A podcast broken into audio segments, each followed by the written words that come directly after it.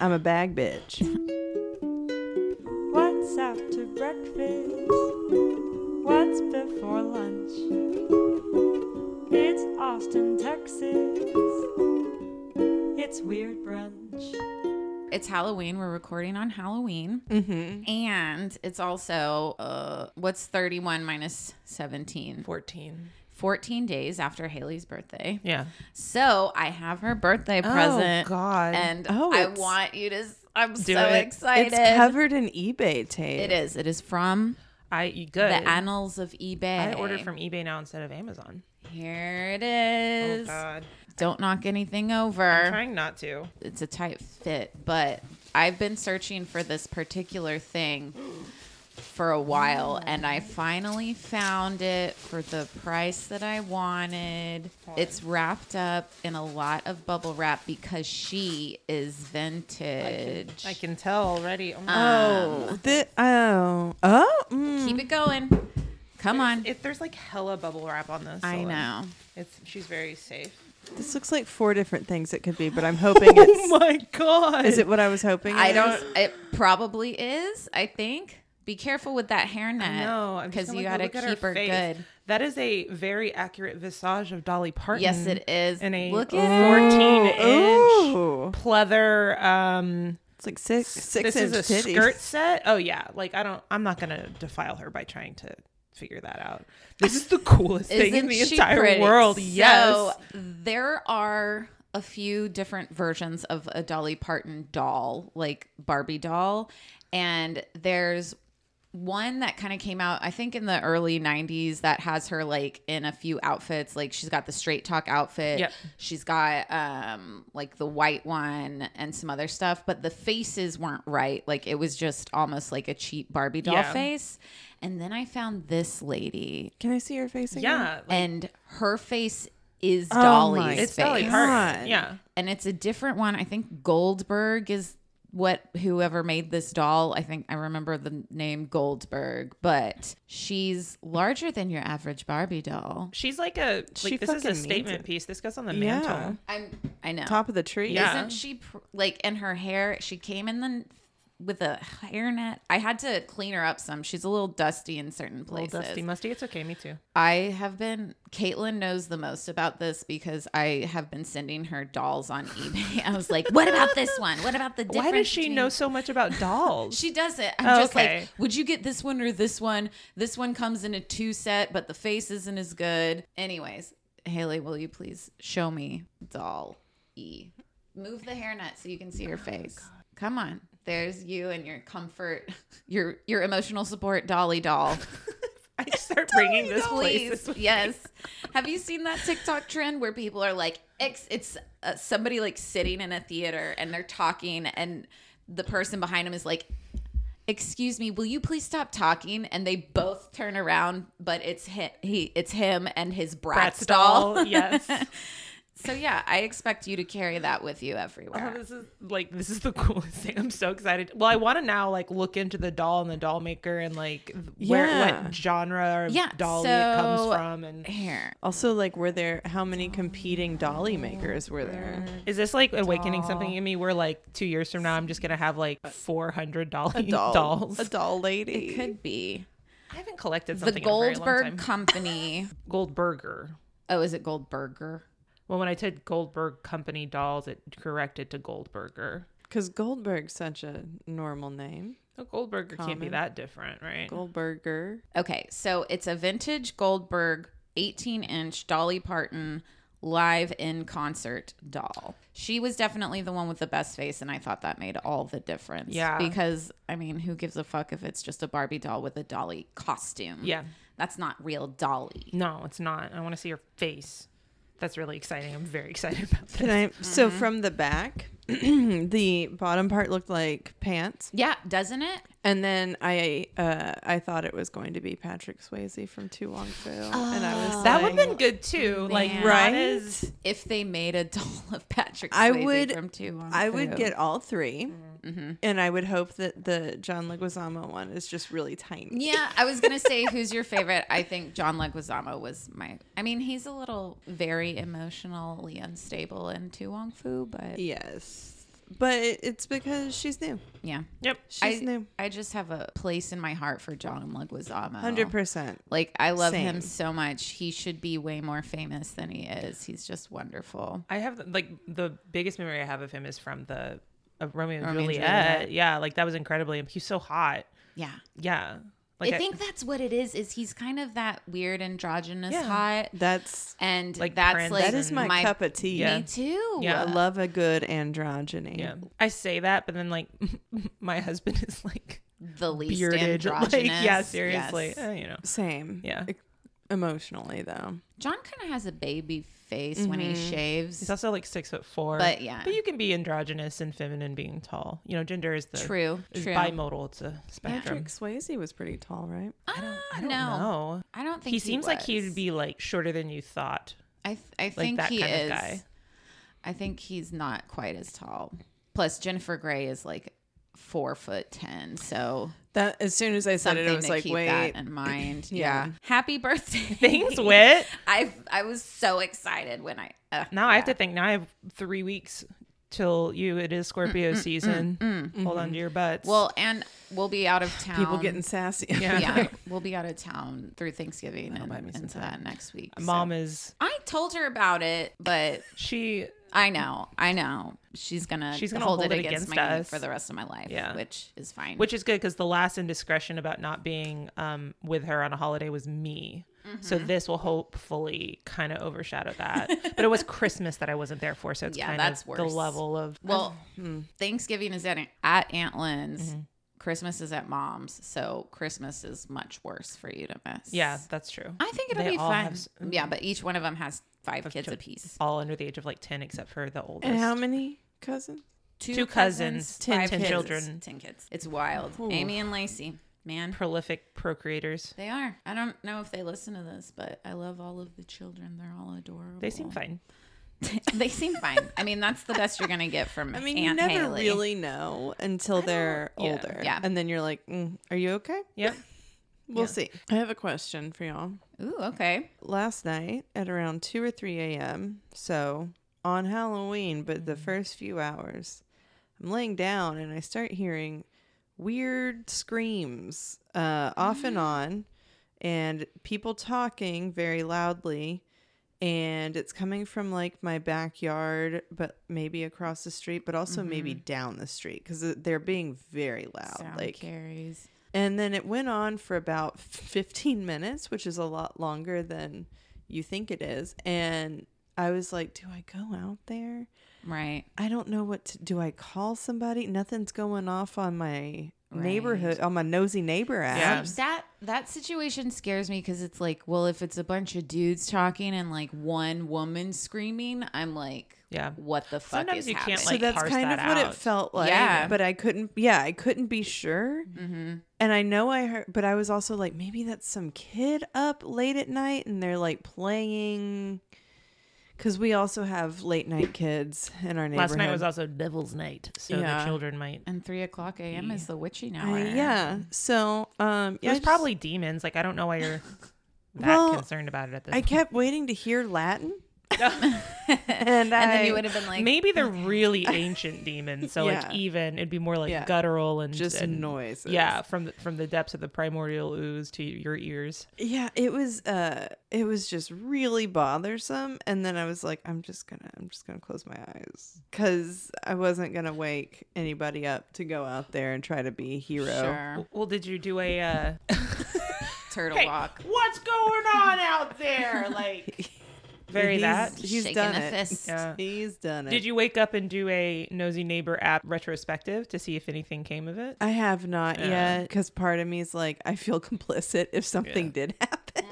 I, I do think that is a interesting consideration because I would say probably 10 years ago, if I heard something that I thought would have been a disturbance to bug me enough, I would call the cops like immediately. And now my understanding of what the cops actually do in those types of mm-hmm. situations is worrisome. So, you mm-hmm. know, I don't know what the better default answer is on that. And mm-hmm. um, my neighborhood is uh, not super white, and so that's another reason why I'm like, I don't call cops. I hear gunshots. Yeah. I don't Yeah. call cops. No. That ain't that ain't me. So uh, yeah, I guess I need to check the apps. Well, if you hear it again tonight, That's when I'm checking myself in Mm-hmm. somewhere, anywhere. goodbye. You also just recently had like a carjacking happen right in front of your That's house. true. Yeah. You've already talked to the cops once this year. Ugh, Let's yeah. not make it twice. Not make it a habit.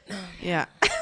Shit, I just got put in time out. Ma'am, ma'am. Just got grounded with eyes. She Um, Grounded by your eyes. No. It was good, and you know it. No. Get out of here. Okay, bye. Bye, show. Haley. Take your doll and leave. It is a nice doll. This is, I mean, I don't It's really need anything else from this experience at this point. I've got my doll. And I'm cutting you out of my life now that I'm got, I'm, I've like got her this. nail polish. Yeah, it's she is detailed. detailed, pretty. It's the mole also gets Mm-hmm. me like the hair with the hairnet, so it doesn't get fucked Well, up. and the, the eyes box. are like in perfect. yes, Like, mm. she looks just like Dolly. I mean, the goal now is by this time next year that I get that same outfit, which I think I can probably swing. And y'all, that's a And perfect is- Halloween Oh costume. And so I show like- up, and people are like, "What are you?" And from behind my back, I pull the doll. Yes, Are you talking I'm to this. us? Excuse me? Yeah. this is me. I am her. hmm We've melded into one person. Nadja with the Nadja doll from We Are mm-hmm. in the Shadow. What we do in the shadow. oh, I finally started watching that. Isn't it wonderful? It's very good. It's very funny. So good. It's- I haven't watched the most recent episode. I haven't watched the most recent season. the last. Have you seen the Jackie Daytona episode? No, I'm not that far. I'm like a season and a half in. I can't wait for you to get there. I'll text you while I'm. That's I'll live tweet directly to you at Weird Brunch. Please do. It's so I've good. never tweeted before in my life. I'm pretty sure. You have a Twitter. Oh, I did. I'd It's have- yeah. protected. Yeah, because I was like, I don't. I still anything tag you in it when I post about our stuff, which Oh, I haven't honey. posted about the last two episodes because This oh is the kind of shit I've been. God. Do- Oh, so I. I have a, It's and he's got his little toothpick. Yes. Um, I've just been wa- when I watch TV, I just pull this out and do doodles. I'm using an iPad, like both a 25 year old and a 60 year old. So I'm falling right in the middle. Yeah, and you're or like a out. four year old. Yes. Yes. We should get you one of those big like plastic protector things. on thought You're just watching it. Cocomelon in the corner. Is that the thing where it's just the f- fruit singing? I don't know what I that don't know. I only know it in reference from uh, people I know who are Referencing. parents. Yes. I usually don't get near children enough to know what their whole deal well, is. legally. Oh, so you're a child. You're Oh. choosing to be a child. Yeah. That's That's interesting. And, And who are you? leave. Um, don't look at my doll. She's not to be played with. I should bring this doll to Thanksgiving. I and really- just refuse to let any of the children. Oh, do you want to see it? Yeah.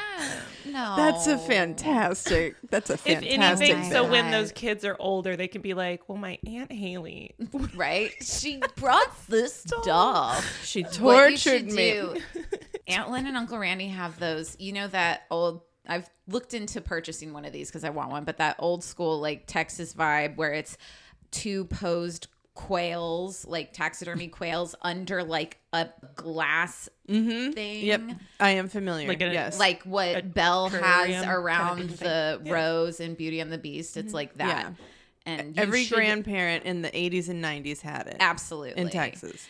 you should take that thing, like ta take out the quails and put Dolly in it. Or put her in with the quail. Yeah, put her in the quails. Have oh, her man. riding a quail. This is making me want to, you know, sorry, Dana and Drew are going to have to skip the Mexico wedding so I can witness, Witness. this And then- photo oh. shoot. And, And then the child who's like heard, not even going to ask about it. Yeah. that child gets it in They, the will. They get Mm-hmm. it. Yeah.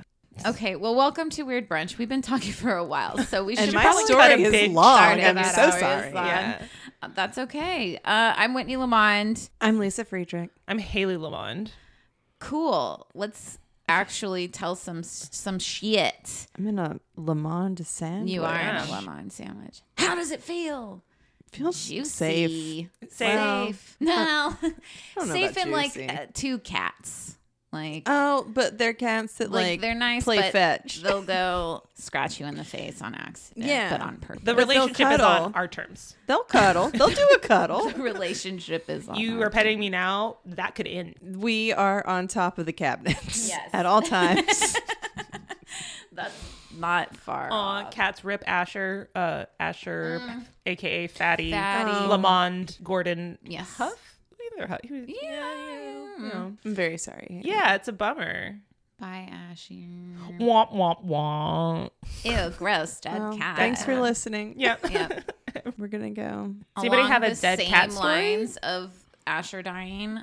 Um, the spider that lived in the front of my house died. Oh, the orb root weaver up there. Yeah, and uh, I thought something was the matter with her because she was very lethargic. But I had seen, I think she might have gotten into a fight with something bigger than her because sh- her abdomen had something oozing out of it, and I was like, oh no, she got punctured. Didn't she just have babies She too? was making a nest, and I wonder if she got hurt and like at a last ditch effort tried to make a nest because the nest was like halfway made, and then she stopped, and then she died. And I found her body and I took it, and it's it. posed on our pumpkin outside right now. It's real life. Everyone mourns in different ways, and I think I mean, we can But bring her valid. inside here. We've done a mm-hmm. podcast with Dad's ashes. We can bring inside my dead spider. we could we could do our own version of like a pet cemetery and go do it at mom's house because That's true. There's a There's lot. probably a dozen animals. lot. We actually have our pet cemetery set up in our front yard. That's what CJ does every year. Little ah. tiny gravestones. Oh, that's It's cute. And it's also an excuse to not mow half the lawn. There you go. Hmm. It's for the aesthetic. It's uh it's a good time. I have two sad, weird cat stories, but For right now, is this relevant to the podcast? Or are we it's not relevant sad? to dead cats, so we we can move forward. I think everyone's got their own dead cat Yeah. story. Or Mine's dead animal. rehoming. Yeah. Oh, I think you told me about that. There's two that are Yeah. Well, the one is yeah, you really told me fucked about that. that. Who wants to go first? Mine's extremely long, so I would like to volunteer myself to go last, so Okay. people can just ignore it if it's too long. They've got shit to do. All right. We got to get the kids to soccer. sure, you of know? course. It's trick or treating time, also. Like- Yeah. Haley, you want to go first? Or you I want can me to go first. first? I'll go first. Okay. No worries. Okay. George and Jenny, George and Jenny Sodder and their nine young children were celebrating Christmas Eve, I know 1945, in Fayetteville, West Virginia. Um, later in the evening, five of the Sodder children, Maurice, who was 14, Martha, who was 12, Louis, who was nine, Jenny, Jenny Jr. You don't get a lot of juniors from the mom, so I think that's actually pretty cool. Jenny Jr. Jenny Jr. Adorable. I do. That's that's maybe my favorite part of this story because of joy, anyway. Yeah.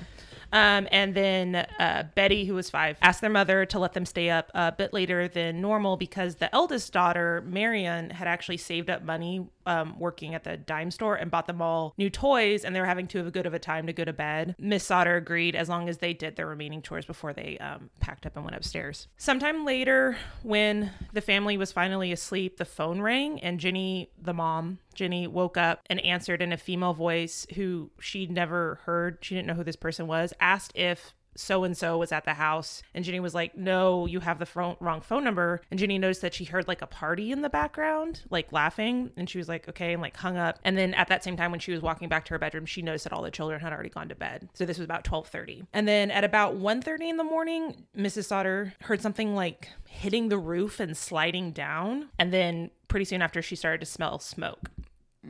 So the parents, George and Jenny, jumped. That raccoon was smoking. Yeah, seriously. You're just a badass raccoon in the neighborhood. Smoke cigarettes on top of their house. I know the type. Um, buy liquor for the kids from the convenience store. Hey, here you paid them. Yeah. we solved the mystery, guys. I'm glad So that we figured dumb. it out. We're done. So the parents jumped out of bed and attempted to wake up all the children by yelling, but they uh, the staircase was on fire, so they couldn't physically go up and get anybody. So they fled the house. Um, actually, since the first floor wasn't quite engulfed in flames yet, she went and picked up the phone to try to call for the firefighters, but the phone line was dead, and she noticed that was weird because the lights were still on. So she fled the house. They get outside.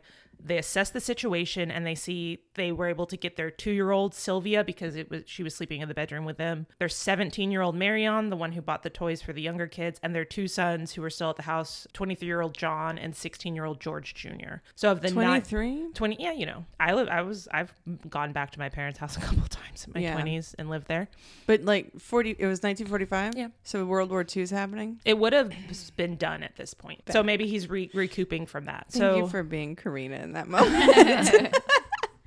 um, the other five kids shared two bedrooms on the second floor. The, of the older children, the 17 year old, the 23 year old, and the 16 year old, they were in a couple of bedrooms, like on the left side, and the other kids were in two bedrooms on the right side. So those five children were still up in the house. George desperately, the father, tries to get to his five children um, that he presumed were still in the house. There was usually a ladder leaning up against the tallest side of the house that he used for work, but it just wasn't there. And then George had the idea that he could drive one of his trucks over to the side of the house, climb on top of that, and get on top. That's such fast thinking. Yeah. However, both of his trucks were not working when they were working earlier in the day. So, and they were also, this is a kind of note, they were coal trucks. So I know, like, maybe don't park a cold, like, coal fire. Might made it worse, but you're doing what you can to get your kids out at the time, right? yeah, I don't know. You could Yeah. also stand on the hood of the car, like you don't have to back it up with all the, the coal way. in it. Yeah. They were doing everything they can to try to get into the house. Um, Marion, the oldest, they sent her to go to the neighbor's house to try to call the fire department again. She gets there. They can't get through to anybody because no one's picking up because it's Christmas Eve. So, you know, Santa. Santa. Santa's supposed That's to be who fell off the out. roof. Aw, it'd be a cute story if it wasn't horribly tragic. Santa burned to death. Santa was smoking a cig. Yeah. So George George is Flicks trying to it. find a way to get into the house to get his kids out. Uh, Marion's gone to a n- neighbor's house. The neighbor's like, screw it, I'll just drive into town to try to go to the fire department. They get there, they get to the fire chief. He s- initiates the like phone tree. They have like a phone tree of it's it's small town. It's 1945. It's not like the most robust system. Mm-hmm. They do that, but in about an hour, the fire had burned the Sodder home to the ground. It was a timber house, so it was mm. basically kindling, honestly. So I want to say asking for it. yeah. That And house may have been asking for it.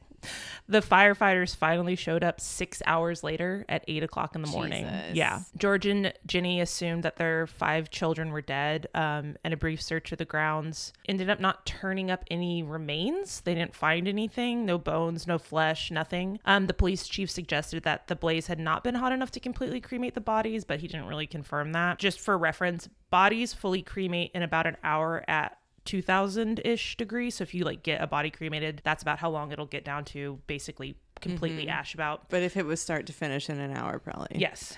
Um, house fires burn at about 1200 degrees, depending on the house. Um, a state police inspector combed through the rubble and attributed the fire to faulty wiring. No remains again were found, were reported to be found. They kind of accepted, like, this is what happened to their kids. And George covered the basement with a few feet of dirt, intending to preserve the site as a memorial.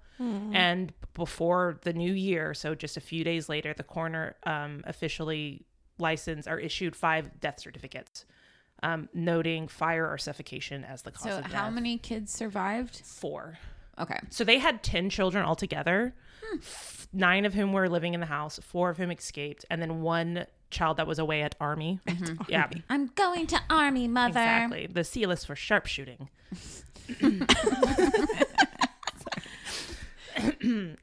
Um, we're not going to play that. Pissed off like half of our. I know. Um, Well, I assume you know that because is that from Brandon? from Arrested Development. Oh, well, I don't remember seal. Uh, The uh, seal. He had a stuffed the seal. seal. I thought you said C.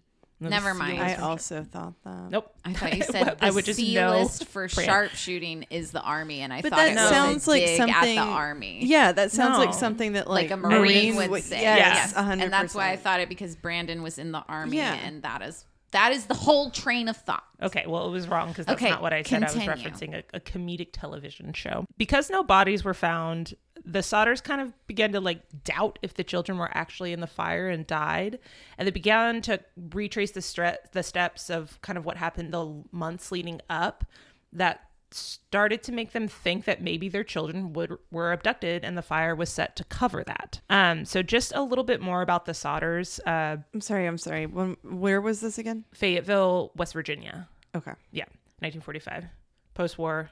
I'm trying to think what else would That's be it. relevant. That's it.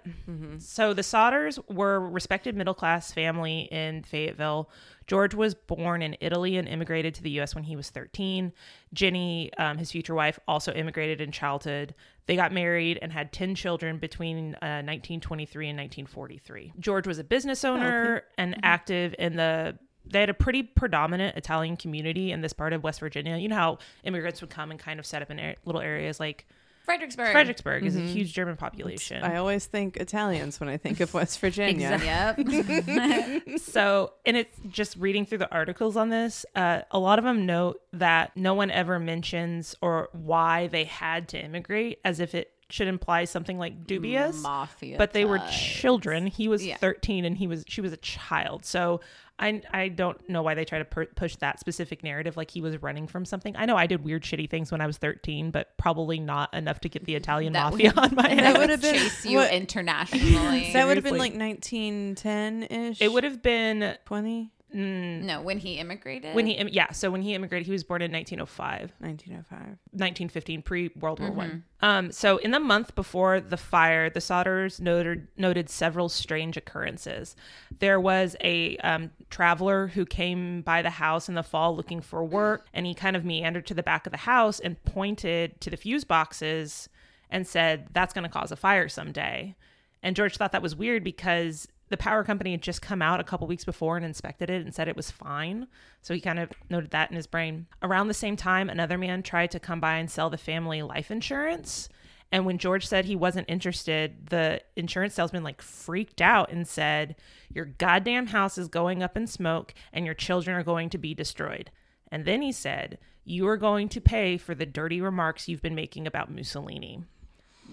Yeah.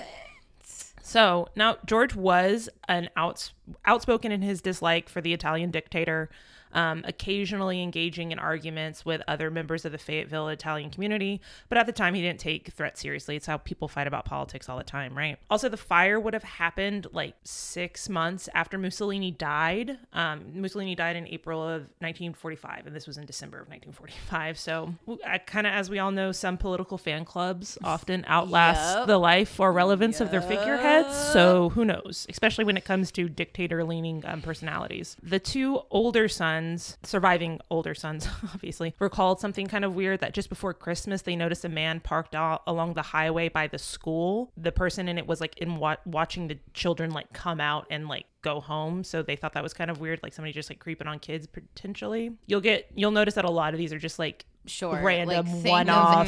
Yeah. Anything weird that stuck out to Yeah. you, yeah. Which you know, yeah, you i mean that's what solves Yeah. crimes too. So it's hard to say is this paranoia or like grasping at straws or Mm-hmm. Right. in any maybe other circumstance it would be impactful and important. So you know especially if it's your kids right so the sodders suspicion grew um, a telephone repairman told the sodders that the house's phone line had not been burned through by fire but it had been cut Ginny also had trouble accepting um, the belief that all traces of the children's bodies had been burned completely in the fire. Many of the household appliances had been found still recognizable in the ash, also with like fragments of metal and tin roof. They bring that up a lot, but organic compounds burn quicker Yeah. than right. I mean, I think that's how they Yeah. identify how what temperature the house burned is based on what's left. what's left. Yeah. Like when you read it through, like a lot of the articles associated with it really just like PowerPoints down all the suspicions without any of like, but when you think about it, it's mm-hmm. like this is kind of what's mm-hmm. happening. People are kind of coming out of the woodworks with like witness accounts and stuff like that. So a bus driver that passed through Fayetteville late on Christmas Eve said he saw some people throwing quote balls of fire at the house and Goodness gracious. yeah great balls of fire immediately george was like oh like uh, we call them pineapple bombs but basically like incendiary devices like you would use in revolution or war. Um, and they did find like a green ball thing in the in the spring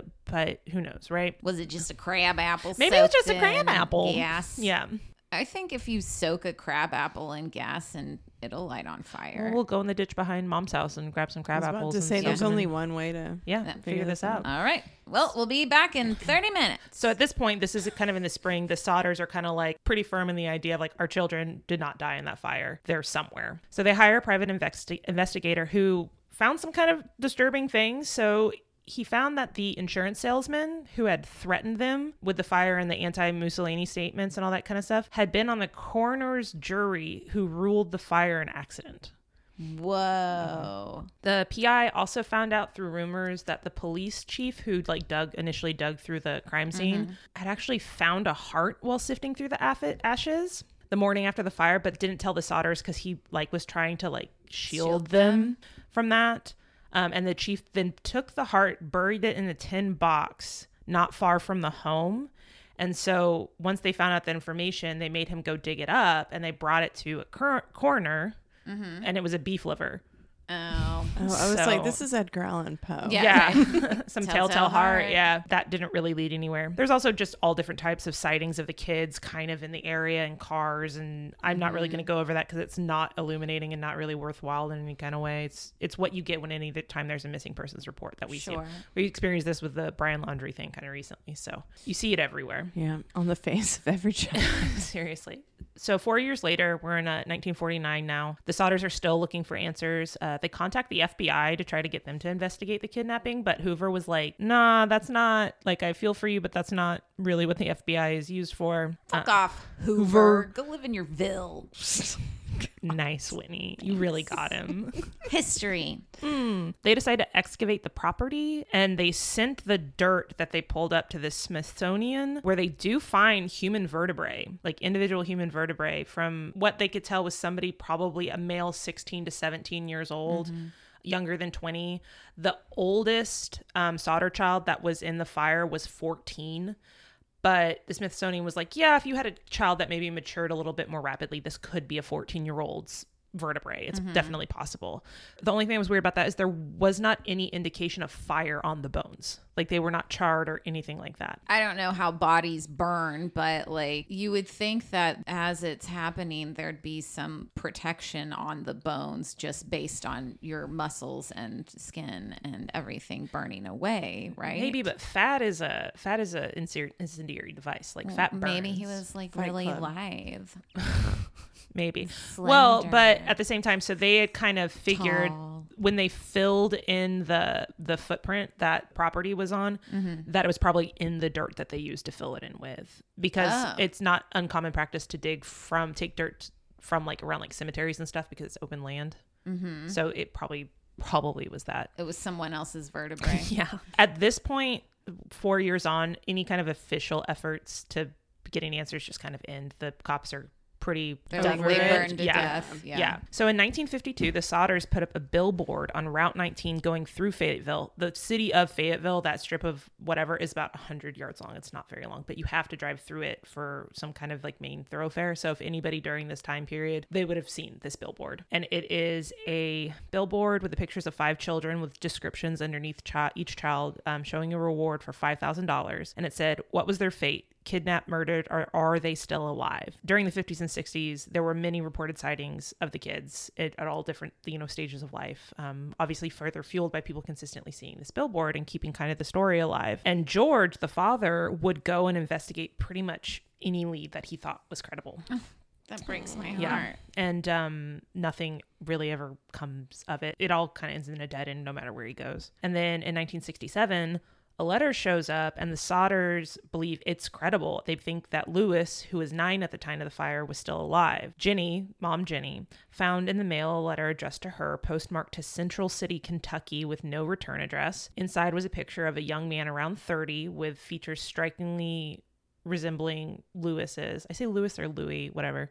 We'll say Lewis, who would have been in his 30s if he had survived. On the back was written, Lewis Sodder, I love brother Frankie, Lil Boys, I L I L Boys, A90132 or 35. So kind of like gibberish that doesn't really make any sense. They hired another private investigator to go to Central City to check it out, but he just kind of never reported back and they couldn't get a hold of him again. so they just like stole his money. Hmm. But the picture gave the family hope because they really saw their son in this picture. And I think about it like we, you and I look like we did when we were younger. Mm-hmm. Like we truly. Mm-hmm. And it's hard. I have a hard time telling if other people do. Yeah. You know, there's some people who are like, that is you. Like that is right. who that person is. Or like young pictures of dad don't look like old pictures of dad. But Haley and I, yeah, the we look the same. And I do think having mom as like a Mom has almost strong genes. exact replica go off of too. I'm trying to think if I. I don't know. I'll have, I'll pull I one up later you look for y'all. like you. I've seen a few older pictures of you. so that gave the parents and family like hope that there maybe one of their kids was still out there so they actually added that picture to the billboard as kind of an age progression um, and they printed it out and put in a large photo of him over their fireplace Oh my god. yeah it's sad This so is just so sad for those Yeah. parents. And so that was 1967. Um, in 1969, George Sodder died, and Ginny and the surviving children continued to try to solve the mystery of their missing siblings. All except the eldest son, who was the 23 year old who was present for the fire. He was in army. Oh wait, no, no, not the other one. Not the not the oldest oldest one. Like he might have actually been the oldest, but he was the one that was still there. That was in the house. Um, who said they should accept it and move on with their lives. He was the only one who like was not down for to clown. You know, Ginny. So she they continue to search and keep everything that they can do to try to find these children. Ginny died in 1989, fully believing that her children were alive and somewhere out in the world. And after she died, they ended up taking the billboard down pretty soon after. The other children children continued to search for the answer. Um, the advent of the internet, for like internet forums, reignited the search for this. There's a lot like there's so much information about this story out there and a lot of it is from internet sleuths continuing to to bring things up and keep it alive this also allowed for those older children to keep that story invigorated because they would be on the forums sharing more details uh, just about the family and all that kind of stuff um, yeah surviving family members continue to utilize new medium of the internet to continue their efforts so the oldest surviving sibling, Sylvia, who was two at the time, she was one in the bedroom with her parents that got whisked out. She was the youngest. She died this year in 2021 and she's the last daughter chil- child. Um in an interview from 2013 she said i was the last one of the kids to leave home. She and her father often stayed up late talking about what might have happened. Quote i experienced their grief for a long time. She believed her siblings survived that night and assisted with efforts to find them and publicize the case. Her daughter said in 2006 she promised my grandparents she wouldn't let the story die, that she would do everything she could. But to this date, there's no answers for whether the children were in the household or not. Um, there's no f- firm evidence that would indicate that they were actually kidnapped. When you think about the inconsistencies in the stories that would like lead people to think that maybe something hinky was going on. Again, it's like if you really think about it, it's not that strange. One of the things that gets brought up is the the phone still working or the phone not working when the lights were still on. Phone systems are independent of electrical Yeah. Mm-hmm. systems. Yeah. So you could even you can even have an electrical fire and the lights still be on. Like that's not uncommon. I mm-hmm. yeah, it sometimes when I read stories where internet sleuths really like dive into stuff, the stuff that they pay attention to is so weird because if you just ask one person who knows anything about like I went to Brandon, I was like when I was reading this, I was like. I'm assuming this and he's like, Yeah, no, you could have a fire fully blaze in a house and lights still be on. Yeah. Like it doesn't really matter where it starts from. It matters where it gets to. And so I'm like, yeah. There's also reports from like a neighbor that they saw somebody breaking into the house on the night of the fire and they think that they cut the phone lines but they meant to cut, cut the electric and that guy was apprehended and they it's it's all this kind of mm-hmm. like weaving of what's true what's not what's just being built up to make the story more interesting or find excuses. But i mean i think the most likely thing is that the kids died in a fire Yeah. and they didn't wake up because they were in the attic kind of area so they probably got knocked out Smoke first because of the inhalation. smoke mm-hmm. yeah Ugh, how Yeah. sad those poor parents. yeah Devastating. Well, happy Halloween. Mine is just as big a bummer. Oh, well, mine's not a bummer. Let's I'm glad I'm in the one. middle. Mine is not a bummer. Um, so I have been sitting on this story since I heard about this happening in uh, June. I didn't think there was enough to go full story on it.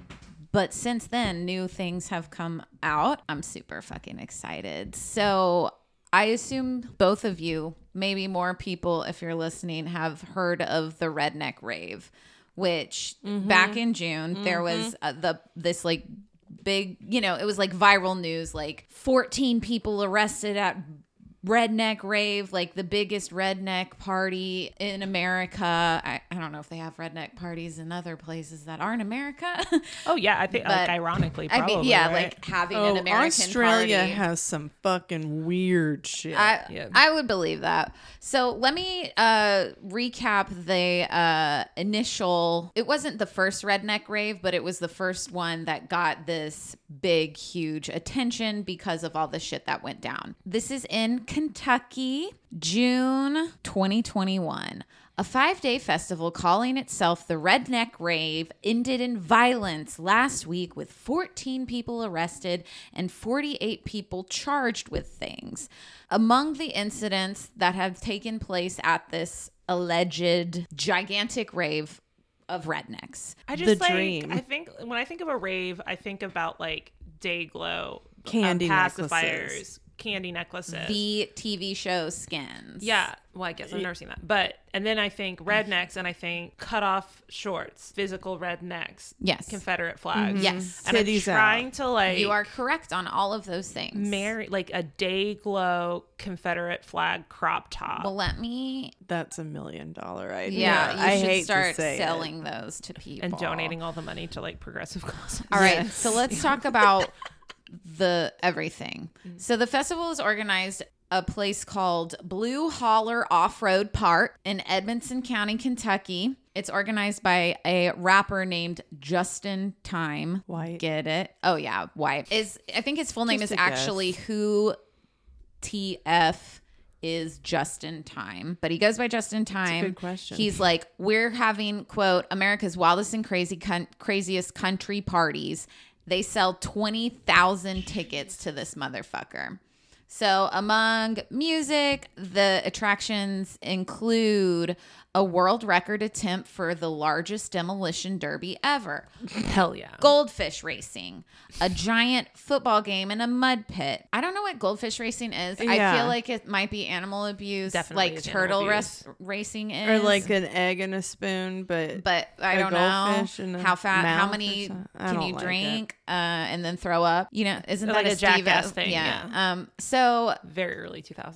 Speaking to the local paper, Edmonson County Sheriff Shane Doyle, Shane Doyle said he didn't have the personnel properly to dismantle this wild event because this little county that it happened in was it it was a town technically, but it was like unincorporated because of these yeah because of these twenty thousand people. It more than amount of doubled the entire population of the little holler itself. The cops were aware of it though, and were trying to, you know, like Mitigate. at least stay around. So the first vehicle that came through their little checkpoint, the first quote, the first vehicle that came through, we found meth, marijuana, and an open alcohol container, the sheriff said. And then one of the occupants had two active warrants. And we were like, well, this doesn't bode well for the weekend. So organizer Justin Time was like, I can't take any of this. I know, seriously. defiant following the event, describing it as, quote, the coolest thing I've ever seen in my life in a super lengthy Facebook event or Facebook post. Quote, we can definitely improve on a lot of things to make the one in October run even better. And we are listening to all your suggestions. This was the biggest event we've ever done. And with this many people, random things that popped up unexpectedly, I feel like we handled it pretty well. For the negative Nancy's, we'll put a complaint box by the Porta Johns next time. I don't, when it comes to like rolling up to a music festival with illicit drugs. Sure. Also, I have friends with warrants who carry illicit. It's it's like Lisa I has a warrant right now. yeah. I paid it off. You paid Okay, it. but you know, it's Both of them. it sounds very outlandish to somebody who doesn't I don't know, know normal people. Let me continue. I know it gets worse, but it's one of those things like, yeah, they went to a music festival with drugs Sure. on them and not all of their friends have paid their fines. Okay. You know, mean- Yeah. meth not great, Yeah, I but would say I the also meth, yeah, maybe. but If we we've don't specify the demonized drug. certain mm-hmm. drugs, Drugs in is really drugs. unfair ways. What? Nothing. Just keep going. Okay. So, over the course of the five day event, one festival goer had his throat slit by a supposed friend who has not been rep- apprehended. So who everyone has a friend who, Who would- We've got the throat, throat- slitter. Or the friend that you want to slit slit their their throat. throat, you know. So, Now's my apparently, chance. these two guys were hammered. They got into a fight. One of them slit the other's throat and then ran into the park. And nobody knows. That's just that. Goodbye, so guy. he still hasn't been apprehended. No. That And guy he's died. alive. no, the other guy lived. Okay. I mean, you know, I'd like. I wonder how slit the throat was. Yeah. You know, We another don't need to get a little little victim blaming, mm-hmm. but it's Yeah. okay.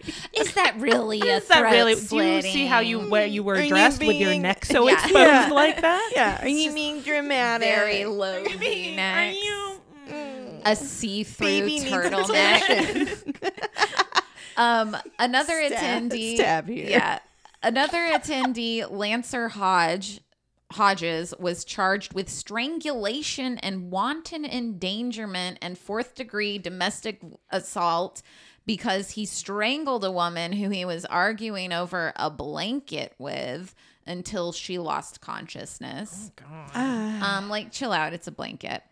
Uh, do but it she with the survived. Oh, no. I, I don't know. It doesn't specify, but that would be weird. Anyways, Sorry. um, accidental injuries were also super common. A man was impaled in the abdomen after he drove over a log that went through the bottom of his off road vehicle.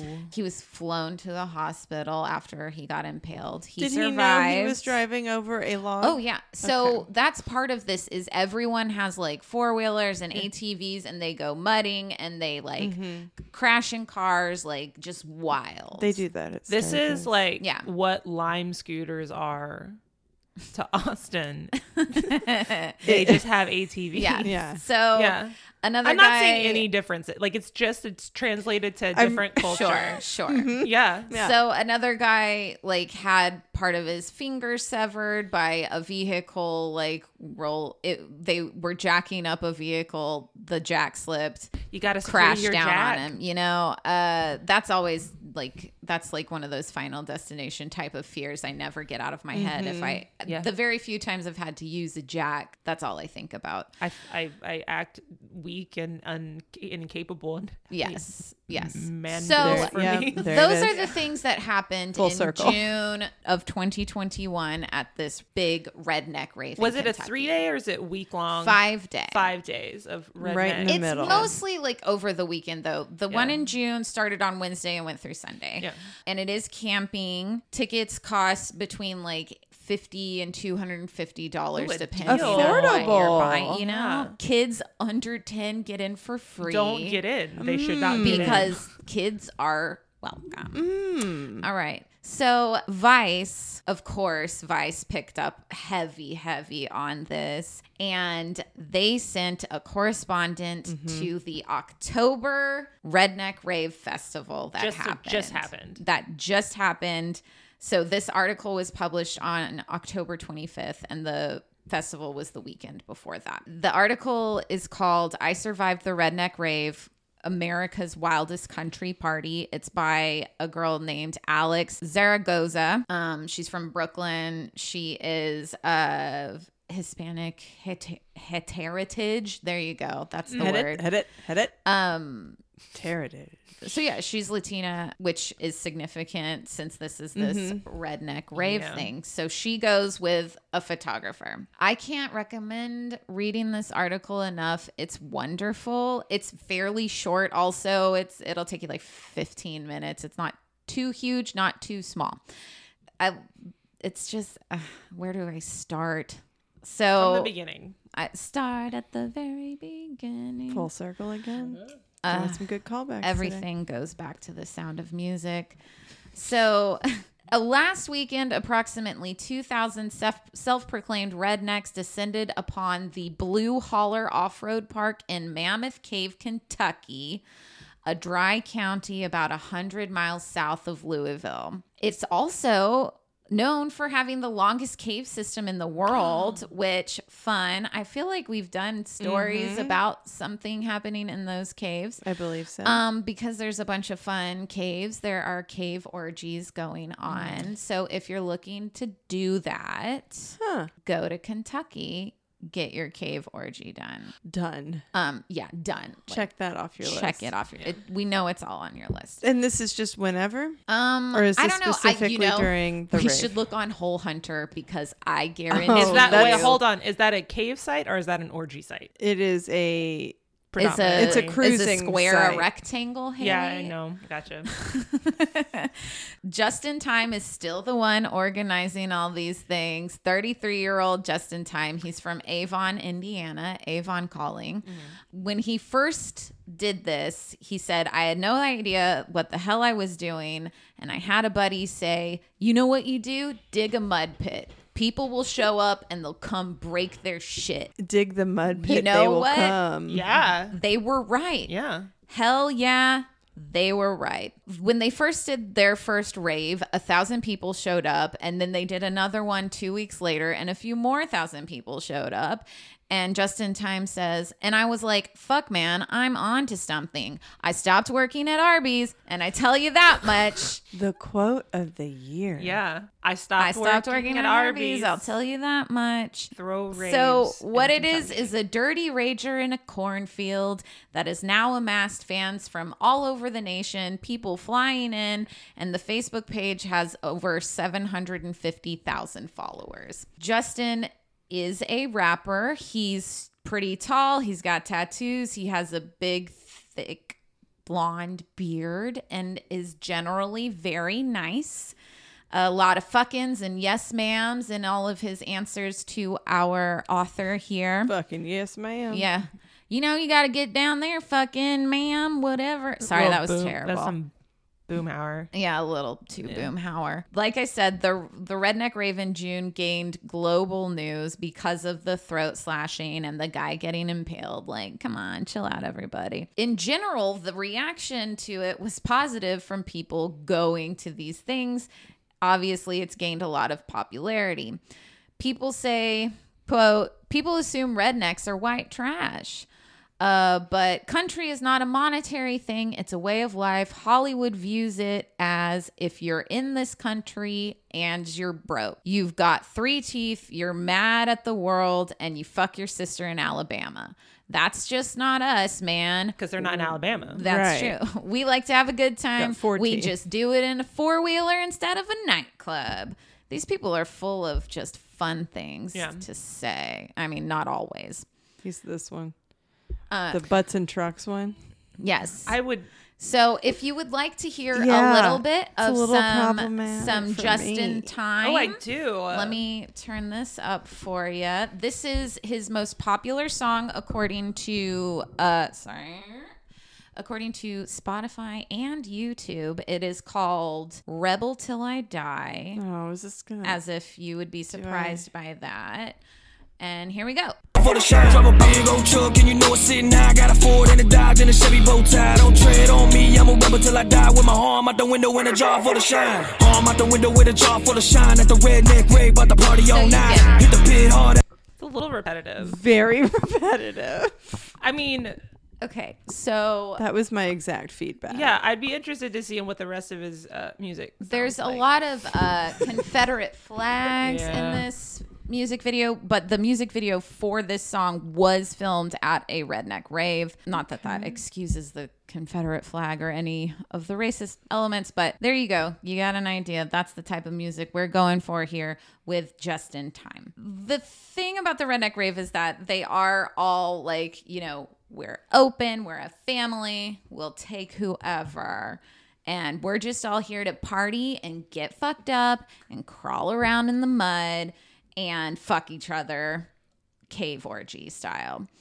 uh quote you can fucking go over to that fucking truck right there and say hey i want to ride and they'll welcome you with open arms if you're a good person it kind of rubs off on the next person and that rubs off on that person and then the next person a man named Fender Hat No. a 38 year old from Milford, knee on that one. Ohio, who works in flood restoration, was the like chief of vibes at the redneck. Oh, I rave. didn't know that rednecks See, were like They're into vibes. to vibes. Okay.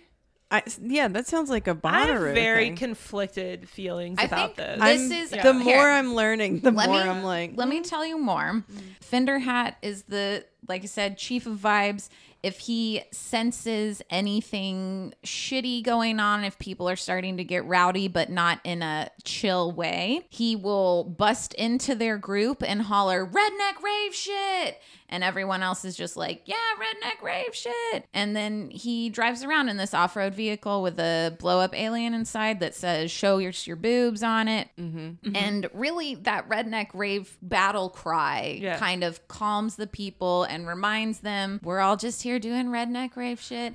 You don't need to freak out on this person. Calm down. And it's, it works mostly. it seems very similarly modeled to our friends the Juggalos. Mm-hmm. and also Sturgis. Yeah. I'm, I'm kind of comparing mean, the two. Sturgis here. feels really insidious to me though because of the boomer factor. yeah, Yeah. So the titties are older. Yeah. Well, that's fine. Every titty is a good titty. Yeah. But I'm saying the the um kind of confluence of like that generation and the redneckness uh-huh. and the kind of state in which the country is right now is mm-hmm. worrisome. This seems younger, doesn't it? Again, don't love the Confederate flag stuff. There's a lot of that. It's- You heard in the rap also the like "Don't tread on me" uh-huh. shit. Yes. That's some. yeah, it's not great. So I disagree. Fender But Hat vibes are present. But There are vibes, vibes. so it's that kind Fender of Hat says, quote, everybody's out here just trying to be as wild as they can be and free and have no restrictions on what they do other than wearing a helmet and their seatbelts. On top of, you know, like getting into the festival, you have to sign a waiver before you're allowed on the grounds, basically being like, if I die, it's my fault. Very smart, just in time. Absolutely. not uh, also probably not ironclad. Probably I don't know. I mean, they had someone Probably a die lot of at another one, and in there. nobody's, you know, done any. I, the party's obviously still going on. Yeah. As our photographer Stacy and I drove onto the grounds in her minivan, we were cheerily greeted by a woman wearing a t-shirt that read "I married to an asshole" and a shirtless child covered in a thick layer of dirt riding an ATV. He waved and we waved back. There were flags emblazoned with "fuck Joe Biden" and a lot of Donald Trump pro stuff, especially Donald Trump as Rambo. First time I saw that was You in know, yeah, 2016. uh, lots of Confederate flags, and she does say, as a Mexican woman, I felt uneasy. Generally speaking, I avoid people who support Donald Trump unless I am related to them and have no choice. They're apprehensive, but obviously there's still to report on this. In the main area of the festival grounds, there's a big mud mud pit, and when they walk in, there's a redhead just slithering around sensuously for pictures inside the brown water, while three children rolled around near her like quote happy slugs in the grime. I have a confession to make. Yeah. It was me. It Oh, was okay. it. Damn it, we knew it. sounds like fun. Lisa. I mean, mud is, you know, I, The fact that it's mud mud and not ACL Yeah, mud it's not that's Dilla just dirt. shit water. or I- vertebrae or mud. vertebrae mud. I mean, I get the as somebody who has done many different types of mm-hmm. wrestling in various liquids, jello, mm-hmm. pudding, have not done mud wrestling. I get why you'd go hell yeah.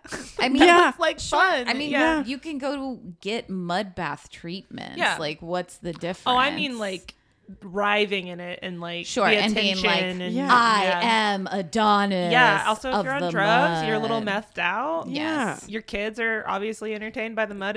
well. yeah, maybe you're on MDMA. That shit feels good. Yeah. Uh, I mean, I, I agree. Um, Are we gonna go to the next I one? know. honestly, no, I think there's too much detract. Like, no, mm, I no way. I'd So, try to have yeah, too many let conversations. Me, let me give you a little bit of the other side. Okay. As the mud pit is there, there is a guy and frequent collaborator. His name is Big Murph, a tattooed, cuddly bear of a man who filmed his music video for his newest song, Mud That Motherfucker. The lyrics including Get muddy, fuck the pavement, never had to do no faking, made the news across the nation. Now everybody's a redneck raven. A crowd stands behind Big Murph as they wrapped around and bounced for the camera, sipping for from their ha- homemade jars of moonshine or just shine. You know, you gotta mm-hmm. Yeah. know the lingo. It's just shine. shine. Catching the beat proved to be lot, quoting her. Catching the beat proved to be a lot tougher for the extras, however. So a friend of time, just in time, step in and said, "Come on, white people." this guy is named G- DJ Sifo. He is 33 years old. He's black. He's a barber and is a longtime friend of Justin Time. And he's one of only a few pe- black people that are in attendance, of course, because I would not blame anyone for wanting to stay very, very, very mm-hmm. far away from this possible volatile situation. He wore a bright orange shirt that read Wakanda Camp on the front and in racism on the back. Come on, Sifo, you know we ain't got no rhythm, responded a white man with a laugh. And CFO and Fender Hat tried their best to keep them moving to the beat. That's a sentence. Uh, like a like a mom at a dance recital Like, trying to help Yeah. them. It's just dance mom. But it's just the black person being like, "Can y'all please just keep Get your uh, shit." just one beat? All if all y'all can be on the same one, we can edit it yeah. to at least look correct." DJ CFO said, I'm here to bridge the gap. He has a gold grill and he is wearing a Black Lives Matter chain. He admitted to some initial skepticism about the redneck rave, but decided that he needed to be there every year to use it to fight division. Quote, a person can, can't be publicly racist out here because they'll get beat up. I represent this shit. I'm here. I'm not a redneck, but you don't have to be a redneck to be at the redneck rave. The title redneck rave, a lot of black people, they might not feel welcome, especially with the political parties feuding. It was a lot of uproar when the Trump presidency versus the Biden presidency. It's a separation in our country and I realized I realized there was a lot of white people who had never had a conversation with a black person. So when we're at a campfire and I'm telling them about my side of life, then they're like, "Damn, that's why I come. I don't miss the raves. Or I don't miss no raves. Every rave he attends, CFO makes sure to wear a t-shirt that lets everyone know what he's about and he gets plenty of support. He said he's he had seen a bunch of people walking around with wristbands step, stamped and racism. Justin Time made it clear if you come here and you're on some fuck shit, you might get your ass beat, which, you know, I assume racism is fuck shit. Oh, shit heavy fuck shit. in this situation. yeah, I'm glad that they recognize that. he said, If you're racist, I want to fight you. Another person said, My thing is, as an independent ci- citizen, as a conservative, or as a liberal, or anything, you need to be educated in what you're arguing, or you're just ignorant. You are the problem. Fender Hat echoed the sentiment, saying, You come here, everybody fits in. It's one big family. We don't stand for any racism. It doesn't matter who you are. We accept everyone and anyone. So that's true. This is what they're all saying, but there are Confederate flags everywhere. People wearing Confederate flags, people wearing Trump stuff. Sorry, go ahead. Well, this my concern here is having a bracelet. Like I, everything that was just said is is fantastic. Having a bracelet that's stamped in racism as someone who maybe is just now learning about racism, often that means end racism against my people, Yeah. white people. Mm. Mm. Like I, that's it's kind of like an all lives matter Right. situation sometimes. Okay. So I'm hoping that they are actually, hearing the Actually message hearing and not just yeah. I personally think that this will get these it. raves will get us to class class solidarity.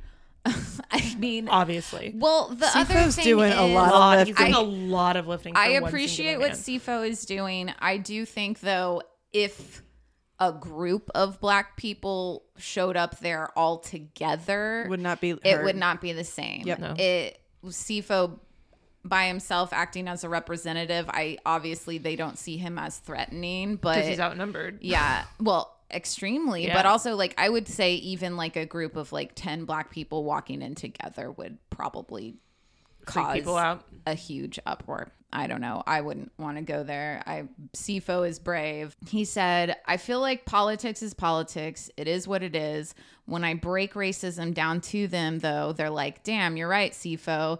The same people that have fuck Biden flags on their stuff, they're just following a movement. Yeah. When they see me, those same people cook me breakfast, lunch and dinner. Hell yeah! I didn't know they were cooking out there. Mm. I mean, oh, oh. you're you're camping for days. Really good too. I Or like fucking disgusting. Yeah, it, it, you Filled could get with good. You butter. can get Yeah. that. It'll, I mean, if it's filled with butter, it's it's gonna fried, be it's gonna be good. Yeah, Later down in the article, she starts to like really try to get the experience, and they have this thing called the 1K Hill. It has treacherous trails and like this big, like slippery kind of muddy rock hill thing, and so there's people that are supposed to be drive it's like a 75 degree hill and they're like all right we got a thousand dollars who for whoever can race their car up this hill and one team yes oh are you We're doing. the angle We're saying this If is this is zero- 90, 90. This is 45. 70. This is 90. Oh. this is 90 so. This is 75. 75. would be like so it's almost a like a two o'clock straight up incline. yeah Yeah. Uh, I'm sorry, just when you call it K Cahill, I think K-hole, and I think they're all on ketamine. And now I, I mean, I- definitely I want to go bet to you they a lot of them are on. I'm really happy that Yeah. eye contact was, was the like, same. Co- ooh. yep. So there's one team that's like, all right, we're doing it. They're pumping the gas on this vehicle they're in, and they start to drive. That's just like driving up this 75 degree angled hill. The crowd is cheering wildly, and halfway up, gravity is takes over Yeah. and the car went tires up and tumbles back down the hill and then say we have a winner and they pull the person out of their car and they're okay and the man's like hell yeah and they give him a thousand dollars Wait, that's how you won?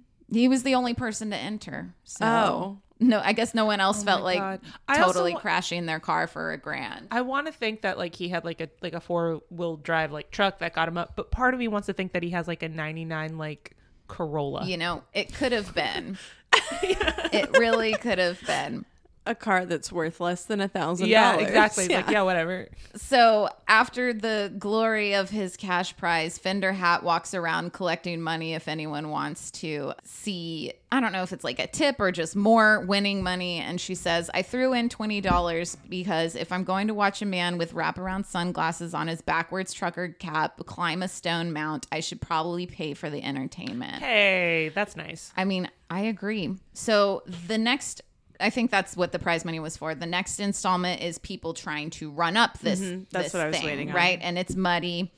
Everyone's doing it. So the dudes are trying to do this. They race up. Somebody wins. Congratulations, you go. And then it's the women's turn next. And you know what? She's like, "Fuck it, I'm doing this." Yes. And so she makes these two friends. It's like two sisters who are both very, they're like, we're 100 pounds between us. So I was about to be like surprised it's me and Whitney, but that is it not wasn't, true. no, mhm. definitely not us. Uh, It's a hundred pounds between us if, if it's just between me and you're outside. uh, it's just me. oh my God. she's just on your back. Yeah. Dolly, dolly sized, dolly sized Whitney. Dolly says Whitney. You know, like Yoda, she like a backpack. Yeah. Uh, so she's like, I'm doing it. And Fender Hat is like, holy shit, the goddamn media is out here running the race. And everyone's like, Sifo comes up to her and he's like, Are you really sure you want to do this? And she's like, Yeah, I'll do it. It's funny because the picture. She looks like she had a little bit of help. They were trying. Oh, Which one is she? The I one with her clothing on? Yeah, the one with clothing. Um, that one woman is really. I mean, they're trying, Yeah. you know, arm into like, it. That's sweet. So she's trying to do it. She ends up getting up a little of the ways, slipping, sliding down, you know, getting that fun road rash on her leg, and she hits her face when she slips. Almost knocked out a tooth. Didn't actually knock out a tooth. Good. But everyone's like, yeah, one of us, one of us. So after that, you know, she's really endeared to them. Um but yeah, that was her experience at the Redneck Rave. I went and did more digging because Into the mud. I was like, well, how, you know, I wanted to find out how much tickets were because I'm curious. And then I went back and looked at some past Facebook events of the Redneck Rave and I found one of their like schedules. So people who have performed at the Redneck Rave, it's obviously Justin Time. There's Fender Hat. There's a bunch of like white that type of rapper Smash dude. Yeah. Um, but in the past they've had they brought out Afroman. Um, yeah, New Breed, Big Murph, and uh, Lil Wyte, W Y T E, who is definitely a white dude. Um, the Sticks and Bubba Wiggles. I don't know if any of y'all. That's are- the kids show. Yeah, right. Bubba Wiggles, but like. Under 10, go Yeah. over there. It's not like what they don't list most of the performers. At least I think the ones that they hire, like Afroman. Like I couldn't. I, in one of the articles I read, they had posted a list of performers, and all the performers are like, "Take this down now. I don't want people knowing that I'm doing this." But Oh, yeah. paid for it. So but whatever. yeah. So this was the schedule for Redneck Rave October 2021. Thursday, noon, load in. Friday at noon, the free for all mud pit is open. 2 p.m. Mud That Music video shoot at the Mud Pit. 5 p.m. The 1K Rock little races up mm-hmm. the 1K. 7 p.m. There's a bonfire. 8 p.m. There's goldfish racing. Whatever that means. I don't. I think it's gonna make me sad if I look it up. Yeah. Saturday, they had drag racing, a meet and eat, which honestly sounds way better than a meet and greet. Yeah. Yeah, um, if you have to ever been to to one. Yeah. 5 p.m. is when the concert started, and that went all the way to one. And then there was a party at the Sand Cave, which Is that the orgy? That's the I orgy. assume is the orgy. but sand. And then Sunday is everybody has to be out by noon. So this one was a little shorter than the big, huge one. This one also sounded like it wasn't as attend because she said like 2,000 people. Yeah, as opposed to so 20,000 I think they do smaller little events and the big ones. There. So the next one. exactly like our Juggalo friends. Yeah. If you want to know when the next one is, Yes. it is March 17th because he had a dream to do it during spring break. Mm. It is Came to me in a dream. Redneck Rave Spring Break at River Neck Acres in South Carolina, which is near Florence, South Carolina.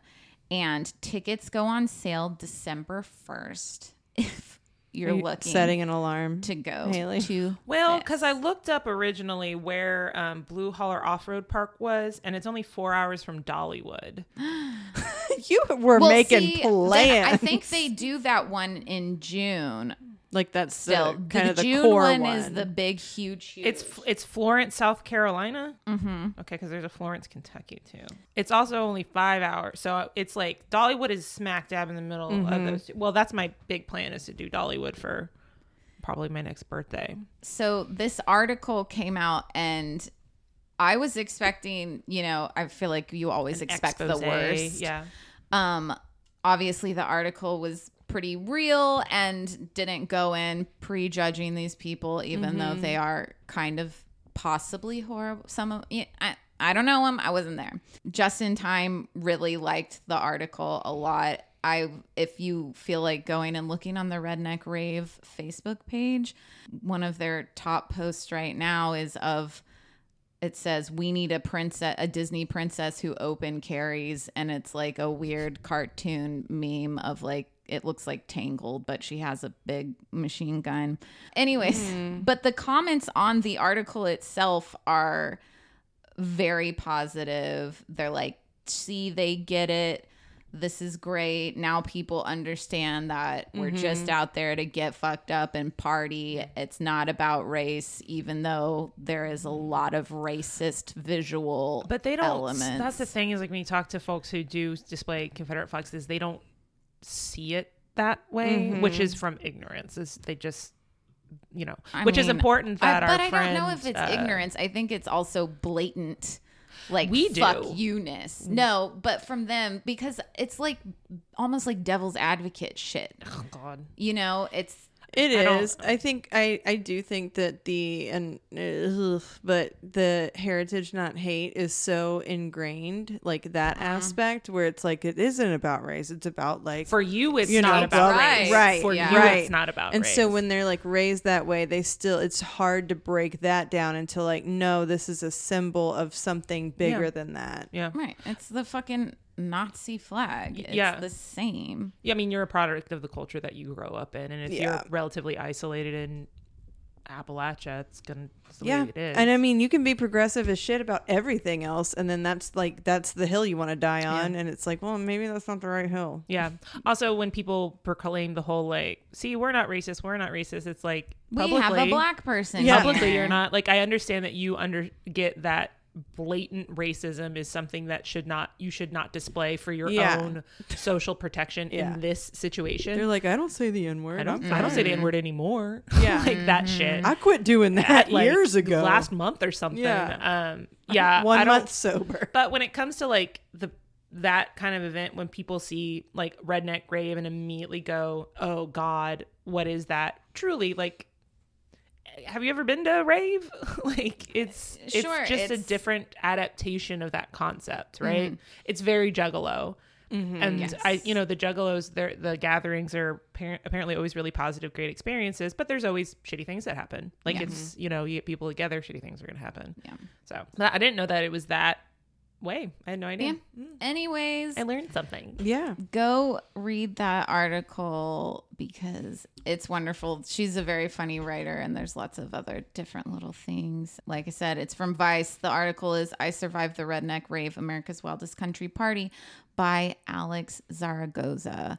So, It's also awesome because, uh, I mean, Vice has always been a slightly biased. mm-hmm. So going into that blind is like good on her. Yeah. Because a lot of the things I've watched, they don't go in blind on some of those documentaries. We just went to the Redneck Rave and now we're back. We- we all found three new husbands each. So, like I said, mine is a downer. Um, but since it, we are recording this on Halloween, I found something about a murder in a cabin. ooh, I love a good cabin murder. Gonna hate this one. Okay, Uh, great. It's not one of those fun, cool cabin yeah. murders. It's uh, Not cabin in the woods. Mm-mm, no, not not the. I mean, it is one of whatever. Uh, so we it's in Keddie, California. K e d d i e. You're familiar with this I'm one? familiar. This is a good one. Um, And yeah, it is a downer. What the hell? I, you what the hell? Don't come at me that way. Right? Five child Yeah. deaths unsolved. Maybe. Yeah, Maybe. maybe death. Potential deaths. Perhaps jury's out. Um, so this happened between April 11th and April 12th, 1981. Um, we have Glenna Sue Sharp and three others brutally murdered in a cabin in the woods. The, on April 12th, the 14 year old Sheila Sharp, so Sue's daughter, returns home from staying at a neighbor's house overnight. This is cabin 28 at Keddie Resort. But it's interesting because while it is a resort, many of these people were like living there full time. So she Like a comes. trailer park kind of situation. Yeah, yeah. So she comes home and she it's uh, boy does it suck when she gets home um cuz her uh, mother uh, Glenna Sue Sharp is dead, brutally murdered. Her teenage brother John, brutally murdered, and his high school friend Dana Wingate. Dana is, is a man's name. I know it goes either way. Um, they are all deceased. Everyone is bound by electrical slash medical tape. Vicious. They were either viciously stabbed, strangled, or bludgeoned, kind of depending on the person. So Sheila's 12 year old sister is nowhere to be found, and her youngest brothers, Ricky and Greg, so that is, I think, just as many kids, five, um, just whatever. The four pretend they're not there. Um, so the youngest brothers, Ricky and Greg, uh, and a friend and neighbor boy, Justin Smart, are in an adjoining room completely unharmed, and they slept through it. What? Okay. I mean, I'm not a heavy sleeper, so I don't know. I, I didn't think I was, but I mean, I slept through some phone calls the other sleep- yeah. night, so who knows? Um, Well, you yeah. were- you phone were calls, little murder, drunk, same right? Yeah, That'll make me. That's made me sleep through stuff before. Yeah. Anyways, sorry.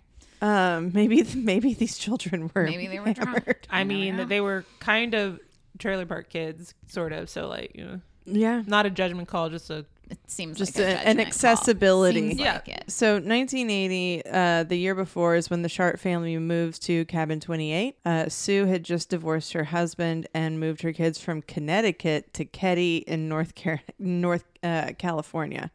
So that's uh, literally across the Yeah. country. Fuck you to that guy. And there were six of them, and they're all friends with the neighbors. So Sue is 36 years old, John is 15 years old, Sheila's 14, Tina's 12, Rick is 10, and Greg is 5. So Rick and Greg were the two that kind of slept through it. Tina's missing.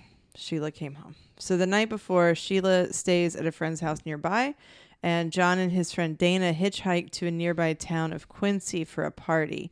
And they came back sometime later. And then Tina had been with her sister Sheila at the neighbors, but then returned home. Sheila is like, uh, when she walks in to see this this scene she's like nope and just goes right back to the neighbors and she's like this i don't know what the fuck is going on i don't know what to do and i thought this was really sweet the friend's dad like runs over to get the younger boys out of the house via their bedroom window so they wouldn't have to see anything Mm-hmm. trauma. Yeah, that's smart. yeah, and the murders had been notably violent. Um, so the deputy Hank Klement, he's the first on the scene, and there's blood everywhere um, on the walls, the bottom of the victim's shoes, Sue's bare feet, the bedding in Tina's room, furniture, ceiling, doors, back step. I mean, it is everywhere. Yes. And so this also signals that the victims had been moved around after the initial murder. So I don't really want to go in, but whatever. Uh, young John was closest to the front door face up, his hands blood covered and bound with medical tape. His throat had been slit. His friend Dana was on the floor beside him, on his stomach. His head was badly damaged, as though bashed in with a blunt object, and lay partially on a pillow. He had been manually strangled.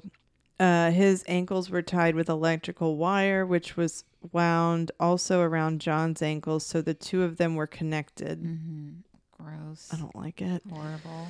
Sheila's mother had been covered partially with a blanket, though that had done little to hide her injuries. On her side, the mother of five was naked from the waist down, tightly gagged with a bandana and her own underwear secured with medical tape. She had injuries consistent with a struggle and had an imprint of the butt of a 880 pellet gun. I don't know how you would say that. 880 pellet gun on the side of her head. Like her son, throat had been cut. All victims suffered blunt force trauma by hammer or hammers. Uh, they also all sustained multiple stab wounds.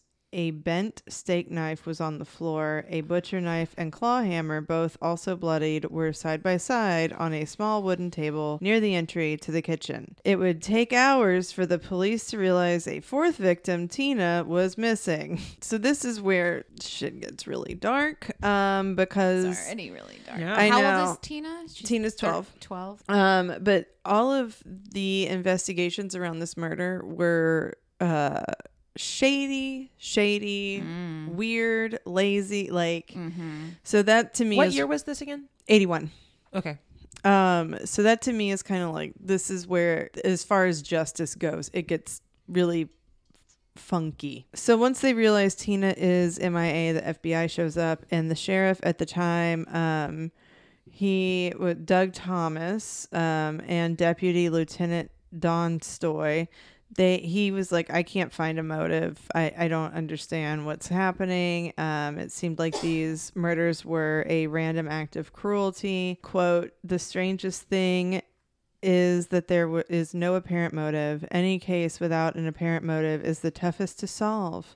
Stoy recalled uh to the sacramento bee. That's annoying. Mm-hmm. Um, so there's no signs of forced entry. Uh, one unidentified fingerprint is on the handrail out back, and the cabin's telephone was off the receiver. All of the lights shut off, and the blinds were closed. So the three younger boys that were there mm, were they didn't even know what happened, and they weren't touched at all. Like they were completely fine, even though um, a woman and her boyfriend in the cabin next door were up around 1.30 to the sound of muffled screams which is what i heard last night while i was looking at this which is Yeah, um, terrifying. and they tried to kind of figure out what was happening but they couldn't figure out where the screams were coming from so they were like i, I don't know Mhm. The three boys initially said they were asleep and heard nothing, but then the friend of the other boys, and he's also the oldest, Justin Smart, said he did see Sue in the house with two men that night. And he said one had a mustache and long hair, one was clean shaven with short hair, they both had glasses, and one had a hammer. Child testimony. Just like Right. had a hammer. Yeah. Yeah. Justin said these dudes came in with John and Dana after this party. So whenever they came back from Quincy, these dudes came in with them. Uh, then they got into an argument that turned violent, and then Tina was taken out the back door by one of the men. A lot of potential evidence was discovered at the scene, but pre DNA era rendered it useless. When the sheriff called the Sacramento Department of Justice, they sent over special agents from the Organized Crime Department, not the Homicide Department, which is interesting. Immediately, they have two lead suspects Martin Smart, Justin's dad. Justin, again, was the neighbor kid. Oh no. No, he's the neighbor kid that was hanging out with the two boys. Okay. So Martin Smart, Justin's dad, he's also the neighbor, and his uh, housemate, an ex-con named Joe Bo or John Bo Boda Bay. All right. Joe Bobo. hmm He uh, does have confirmed mafia connections. Boda Bay. And they're both seen acting weird in suits at a bar the night before. So they're dressed in suits and they're That acting sounds weird. and they I'm like, made that up. yeah, a little bit. Um, I don't know. I think it when out of context, like eyewitness reports from people. How many times have I come off as weird in a public environment? You know. 100% of Yeah, the time. exactly. Yeah. Look Like I'm, me. I'm never normal. Yeah. I'm always suspect. Yeah, That's the case. And you should be suspicious of me. And yes. Watch your back. Yeah. I am capable of Yeah. everything. I've crafted this image specifically for that. Martin Smart later told police that he did own a hammer that matched one of, Of the one found used at the scene, but that it had quote gone missing shortly before the murders. Oh. Well, d- so with how they're bound and tied up, they're using found items. So mm-hmm. that's it's not like they anybody would have come in like med- you said medical tape, wiring. and mm-hmm. electrical tape. Like, yeah, yeah, they didn't was have either zip like ties, didn't have duct tape. Yeah. yeah. So it was Not either like premeditated. we got this in our truck, let's go, or mm-hmm. this is around the house. Yeah. Yeah. Later that year, a knife was recovered in a trash can by the Keddie General Store, and authorities also believe this was linked to the murders. Uh, but wait, what about fucking Tina? A man discovered a human skull in the adjoining Oh. Butte Whoa. County, about 30 miles from Keddie in Plumas County. Near the remains, det- uh, detectives also found a child's blanket, a blue nylon jacket, a pair of jeans with a missing back pocket, and an empty surgical tape dispenser. So these are. Tina's remains. Um, and so now this is a quadruple homicide. And this is uh, kind of unnecessary, but also kind of weird. Um, the Butte County Sheriff's Department soon received an anonymous call asking, quote, I was wondering if they thought of the murder up in Keddie, up in Plumas County a couple years ago where a 12 year old girl was never found. Hmm. Just throwing They- it out there. They got that call like when her remains were found. Mm-hmm. Like soon a couple after. But this was like two years later when they found the remains. so 81 was the initial crime. I feel like Anyways. I don't remember. Sorry. If you No, come you're across fine. it, we can. Yeah. just die. so, uh, Sheriff Thomas had at this point had resigned from the investigation three months in. So this is probably also eighty one. Three months in, and uh, took a job instead at the Sacramento DOJ. Uh, his handling in the case retrospect would be considered disastrous at best and corrupt at worst. Uh, I was told suspects were told to get out of town, so to me, that means it was covered up, Sheila Sharp told CBS Sacramento. The Sharps' home was demolished in 2004. So, this is some evidence that was ignored and overlooked. Uh, the tape of the anonymous tip regarding Tina, which I don't know if that's a tip. like, Right. I mean, I think it kind of Yeah. not a tip, but just definitely something you would want to y'all consider save. this? Yeah. That's just somebody who's into true crime early on. Yeah. You know? Yeah. So the tape of the anonymous tip regarding Tina was found sealed in case files, untouched by Plumas County Sheriff's Department until 2013, when the case was reopened with new investigators, Plumas Sheriff Greg Hagwood and Special Investigator Mike Gamberg. In 2016, Gamberg look, located a hammer believed to be one of the murder weapons in a dried up pond in Keddie. See, global warming helps us. It came to light that Marilyn Smart, Marty's wife and mother of Justin had left her husband on the day of the murder discovery. Afterwards, she provided Plumas County Sheriff's Department with a handwritten letter sent to her and signed by her estranged husband. It read, "I've paid the price of your love, and now I've now that I've brought it with four people's lives, you tell me we are through. Great. What else do you want?" Oh. This letter was not treated as a confession, nor was it followed up on at the time. Holy shit.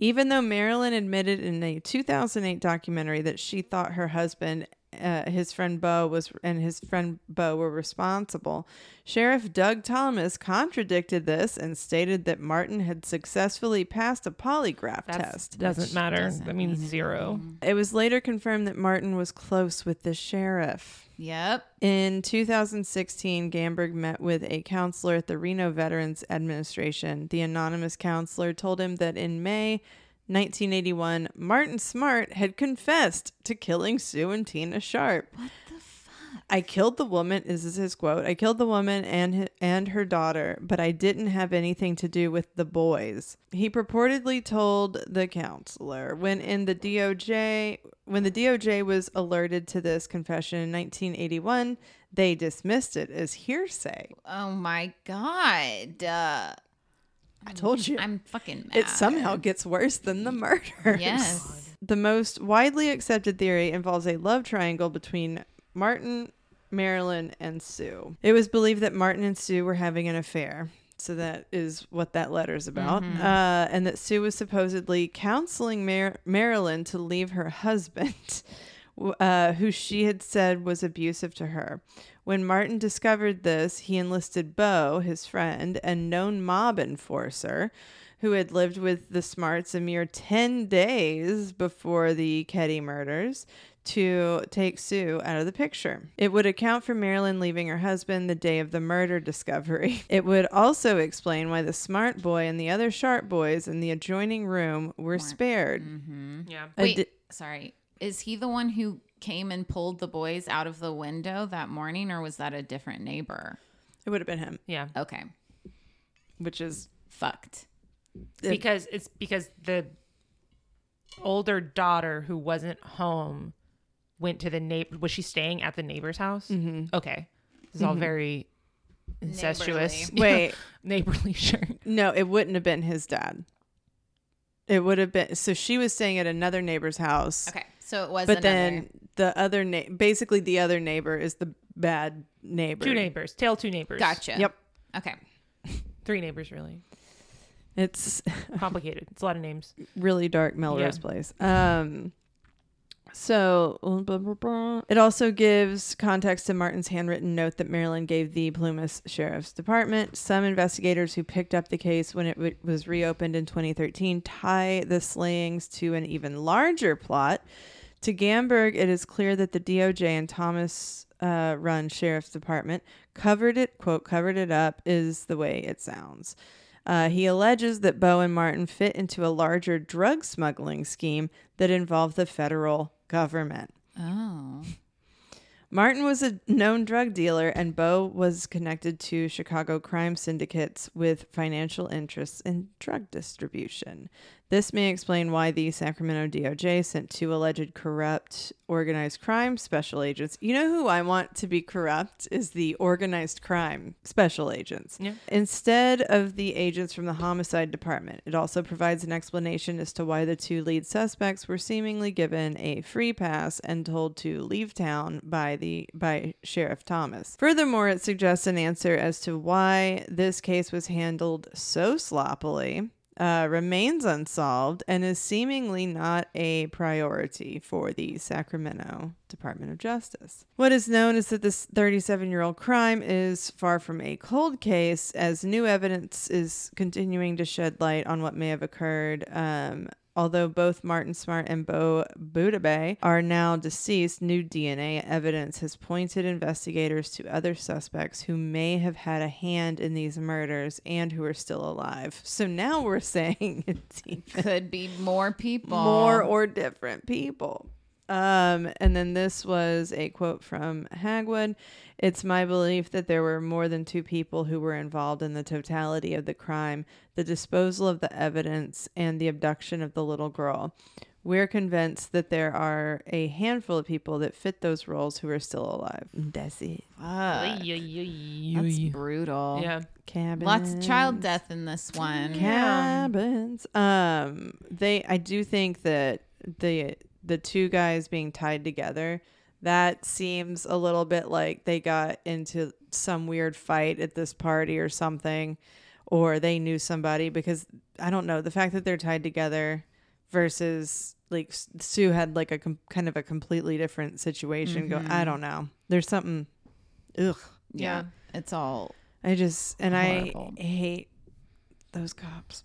Yeah, no Hate 'em. shit. I, I feel like because I I've obviously listening to other like true crime podcasts. I've definitely heard that story before, and it's amazing mm-hmm. to me how many times something is maybe originally presented as, "Ooh, what a mystery! What a lack of evidence!" and maybe we'll never figure this out. Just for years later to be like, "Oh no, like there's like a lot of evidence Yeah. that Yeah. the cops The were just cops like, just, no, This doesn't mean anything. yeah, or not gonna or- pick up the phone. yeah, or just a corruption, right? Yeah. And I also like I feel I mean obviously there's always always always going to be corrupt cops, but for mm-hmm. some reason in the 70s to 80s it feels like it was incredibly prevalent. Or it's just now coming to light that it was incredibly prevalent and then in 30 years it'll come to light that it was, you know what I mean? Yeah, mm-hmm. everything is bad. I mean, we can talk about the history of policing in this country and why it's like that. Is that the next part of this two-hour episode? No. Okay, well, Two save it for- hours. Yeah. Well, there's only 10 minutes left until it's two Okay, hours. So, so- it, it shouldn't be this. No, we're not going to dive into Okay, Okay. Uh, maybe next time. Give me a two second version. It bad. It bad. Cops bad. Cop, cop come from slave trade and escape slaves and progress through society in order Mm-hmm. to keep uh, the higher classes safe from the lower classes, thus class divide, thus racial divide, uh, thus poor policing. Thus, here we are. And here we are.